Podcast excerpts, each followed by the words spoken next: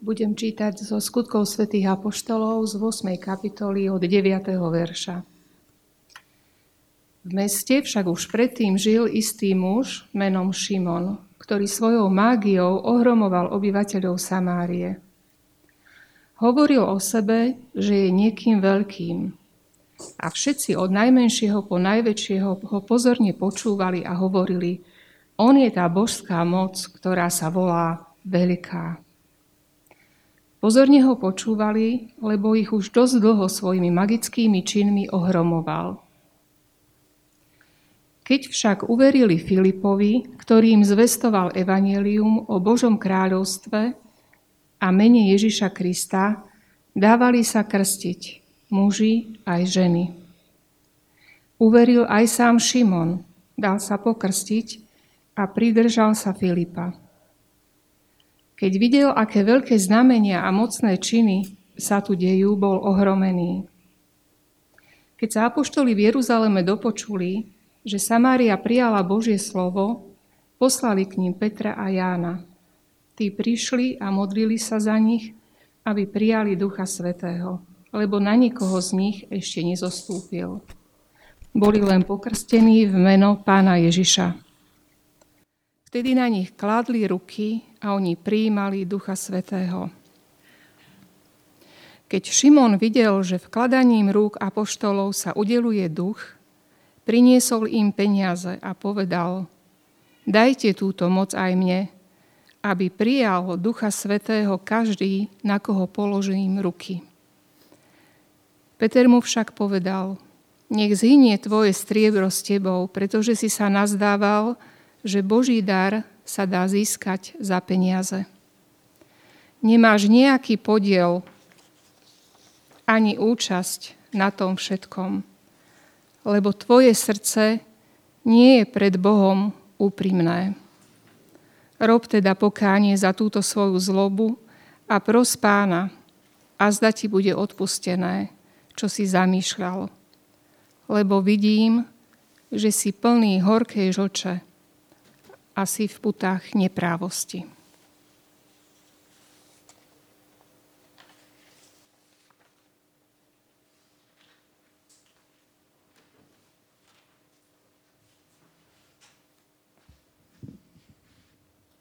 Tak, ešte raz dobrý podvečer.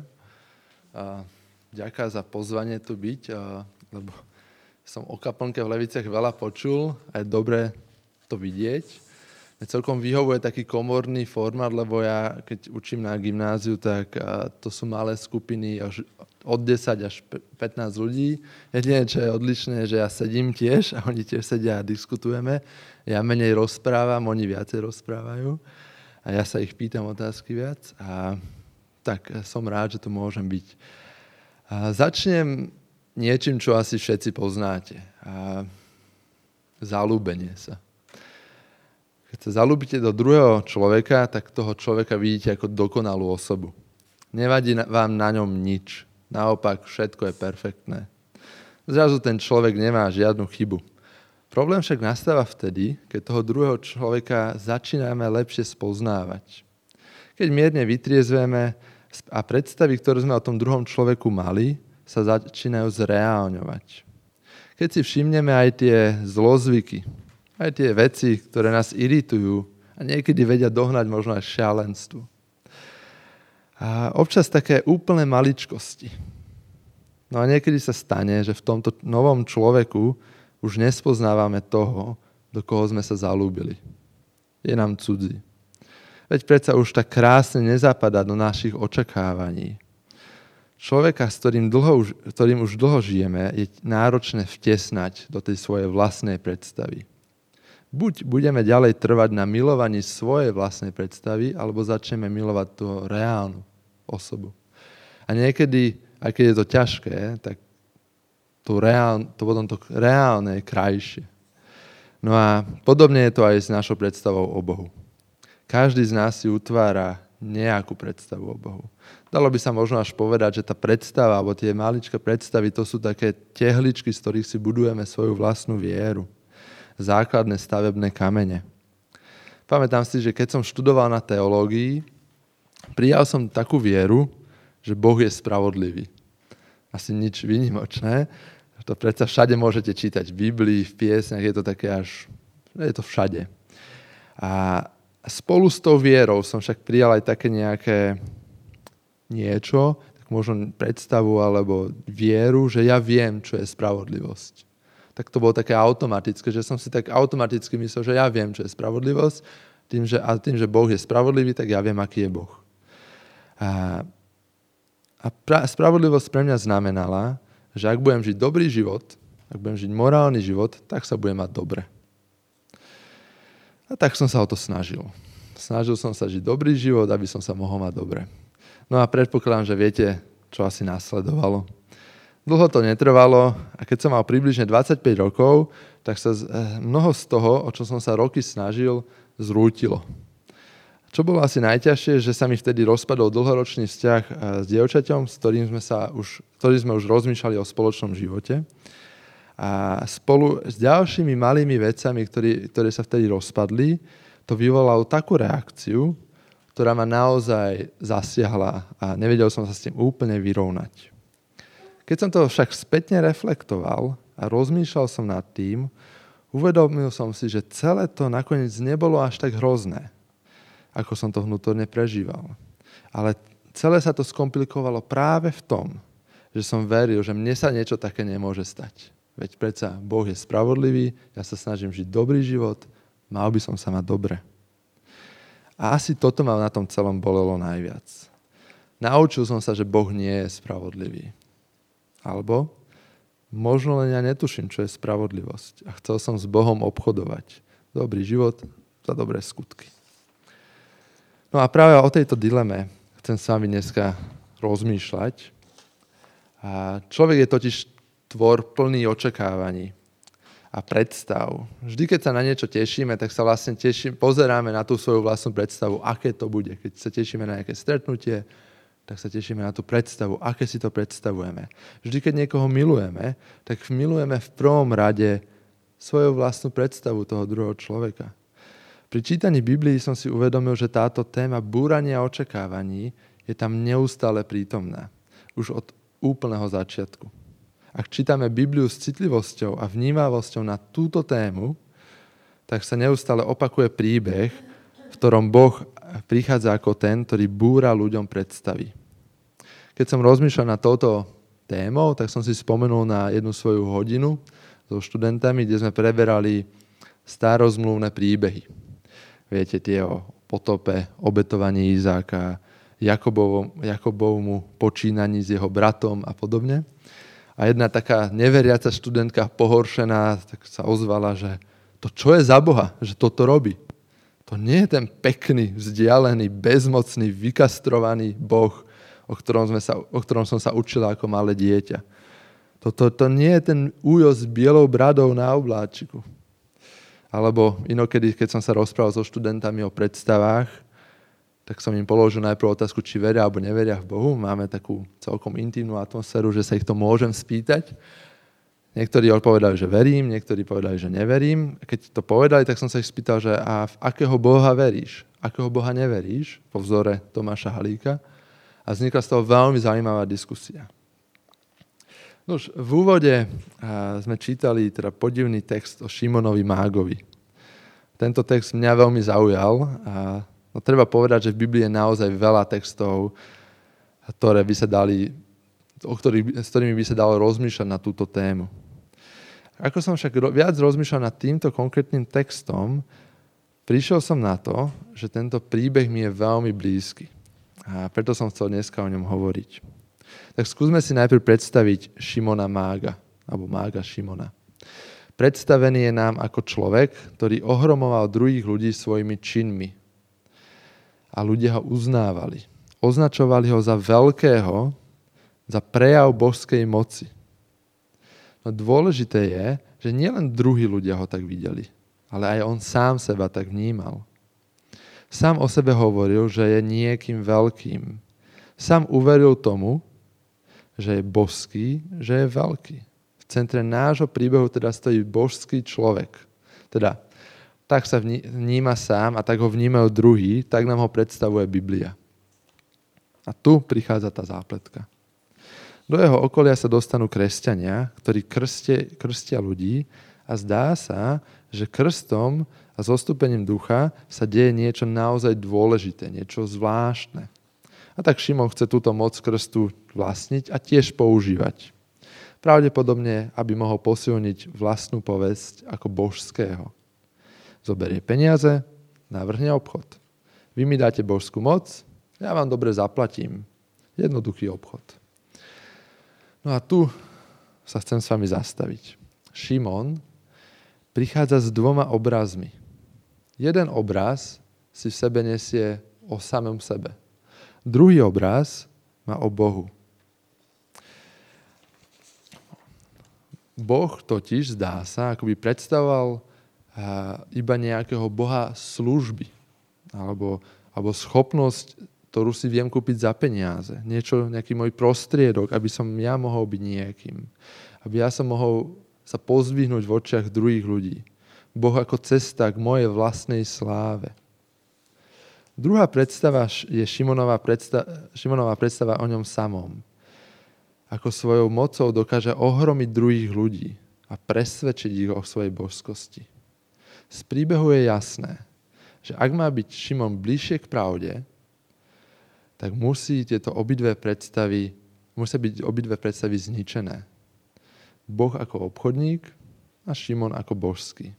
Obidve predstavy musia byť nahradené skutočnosťou. Toto je Šimonové stretnutie sa s Bohom cez Petra. Ak sa vcítime do Šimona a jeho postavenia, je nám jasné, že toto, pos- e, toto stretnutie bolo veľmi bolestivé. Šimon je verejne pokarhaný Petrom. A to je ten Šimon, ktorému tak záleží na tom, čo si o ňom druhí ľudia myslia a ako sa na neho pozerajú. Prišiel, aby získal väčšiu popularitu, odchádza pokarhaný a verejne ponížený. Božský mák Šimon, ktorý zrazu nemá svoj život vo svojich rukách. No na prvý pohľad sa môže zdať, že tento príbeh s nami nemá nič spoločné. Asi nikto z vás tu nechce byť božský, nesnažíme sa presvedčiť Davy, že sme Mesiáš alebo niečo podobné. No podobno sa však skrýva niekde inde. V prvom rade sa zdá, že moja predstava o mne súvisí s mojou predstavou o Bohu. Ak sa sám na seba pozerám ako na Boha, neostal priestor pre skutočného Boha, alebo teda Boha vnímam len ako prostriedok k tomu, aby som dosiahol vlastnú dokonalosť. Ak sa na druhú stranu na, na, sám na seba hľadím ako na absolútne nič, zdávam sa zodpovednosti za svoj život. A Boh sa v mojom svete stáva diktátorom, ktorý ma ovláda. V takom svete som ja len obeď. Túto dilemu poznám až veľmi dobre. Vo svojej práci sa často nachádzam v situácii, keď nie je ťažké uveriť tomu, že som záchranca sveta. Alebo teda minimálne záchranca nejakého iného človeka. A často sa teda nachádzam v situácii, kde na, kde na mne naozaj záleží. Kde druhý človek potrebuje pomoc alebo poradiť. A kedy mi človek, ten druhý človek prejaví, aký som veľmi dôležitý pre ňo. No a vtedy je naozaj ľahké získať o sebe obraz, že ak to neurobím, tak daný človek dopadne zle.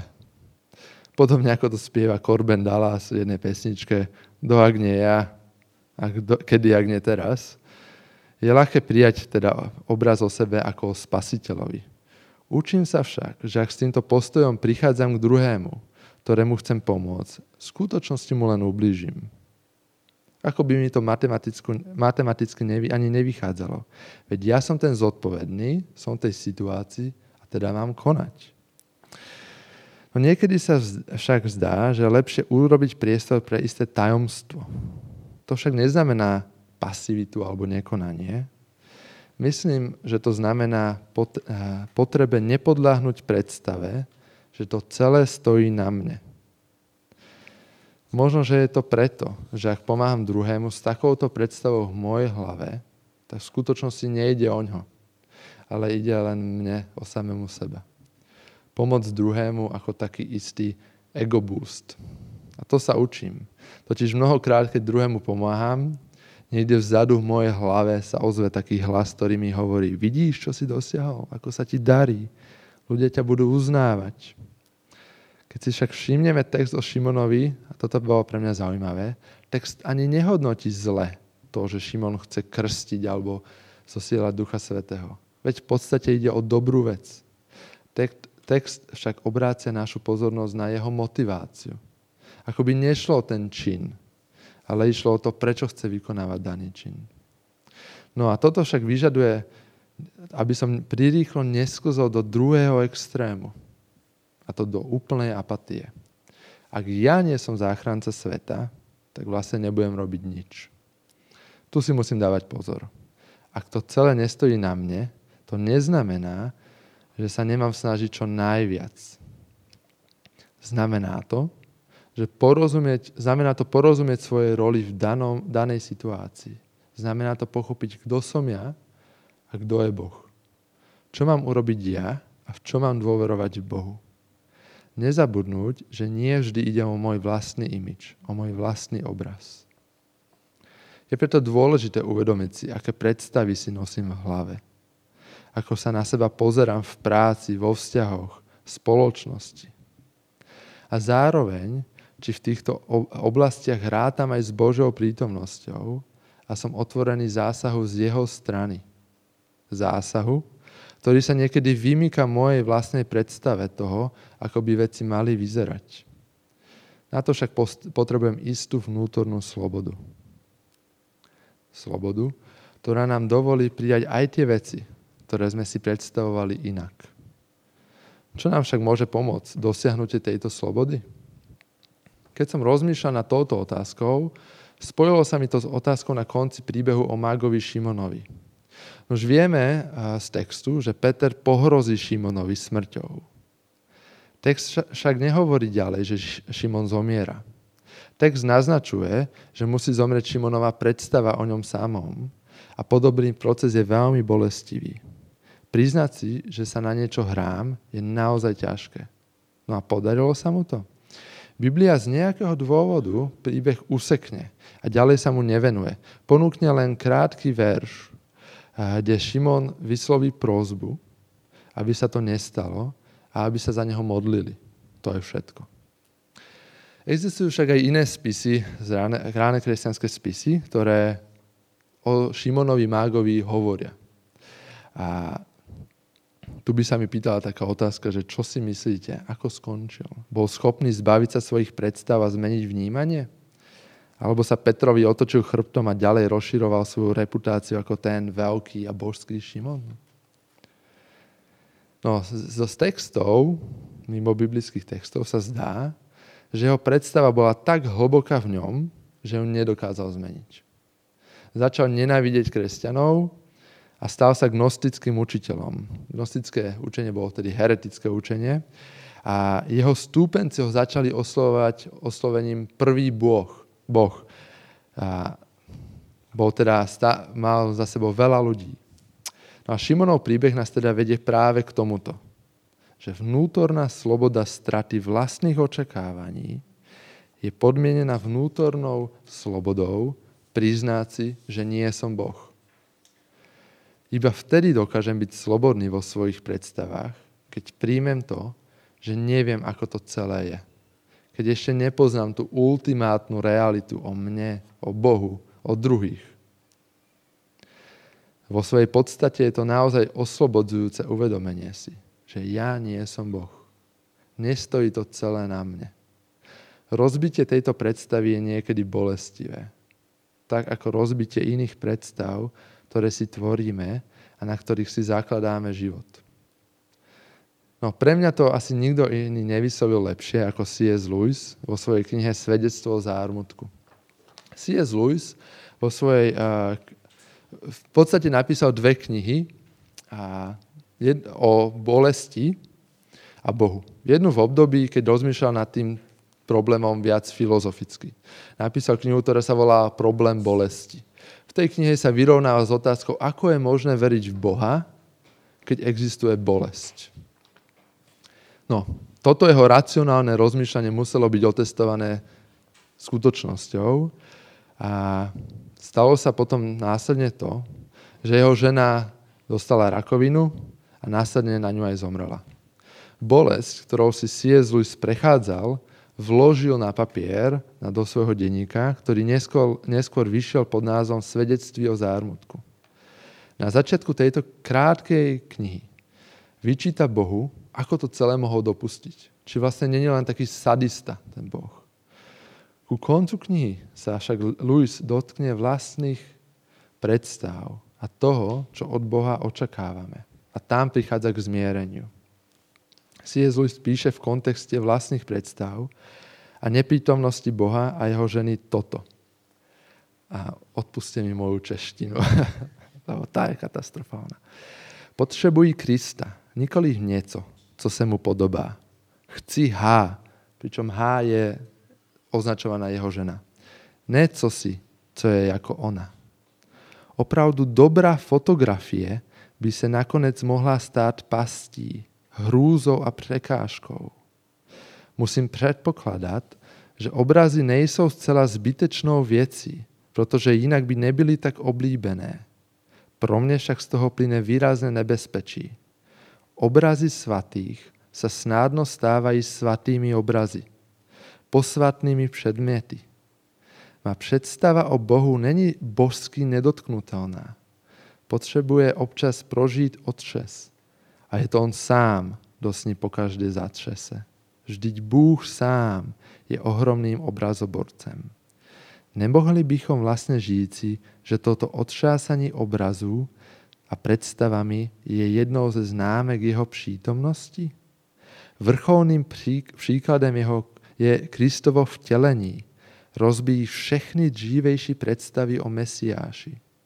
Väčšinu lidí obrazoborectví uráží a bláze tém, koho ne. Ale totež sa deje v našich osobných modlitbách. No, toto mi pripomína môj príbeh, eh, ktorý som spomínal o mne. C.S. Lewis potreboval prísť o svoje predstavy o Bohu, možno aj o sebe a o svojej žene, a vtedy mohol prísť k istému zmiereniu, istej vnútornej slobode, ktorá však bola vykúpená obrovským utrpením. Louis však ide ešte ďalej. Na začiatku knihy vyčíta Bohu, že necíti jeho prítomnosť. Kričí, prečo tam Boh nie je, prečo sa neozýva. Zvykne to obrazne pomenovať, že klope na dvere, z ktorých sa nič neozýva, ktoré sa neotvárajú. Na konci knihy však hovorí, že možno si jeho prítomnosť len zle predstavoval.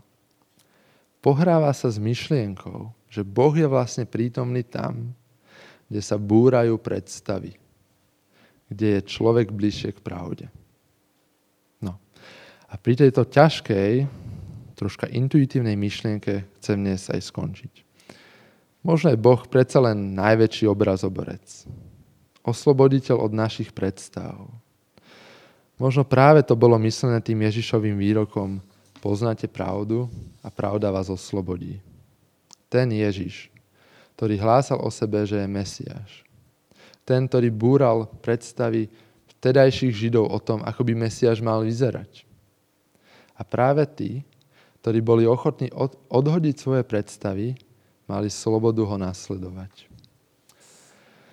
Možno práve vtedy, keď nám rúca predstavy o sebe, o druhých, ale aj o ňom, tak je práve prítomný a môžeme zažívať jeho prítomnosť.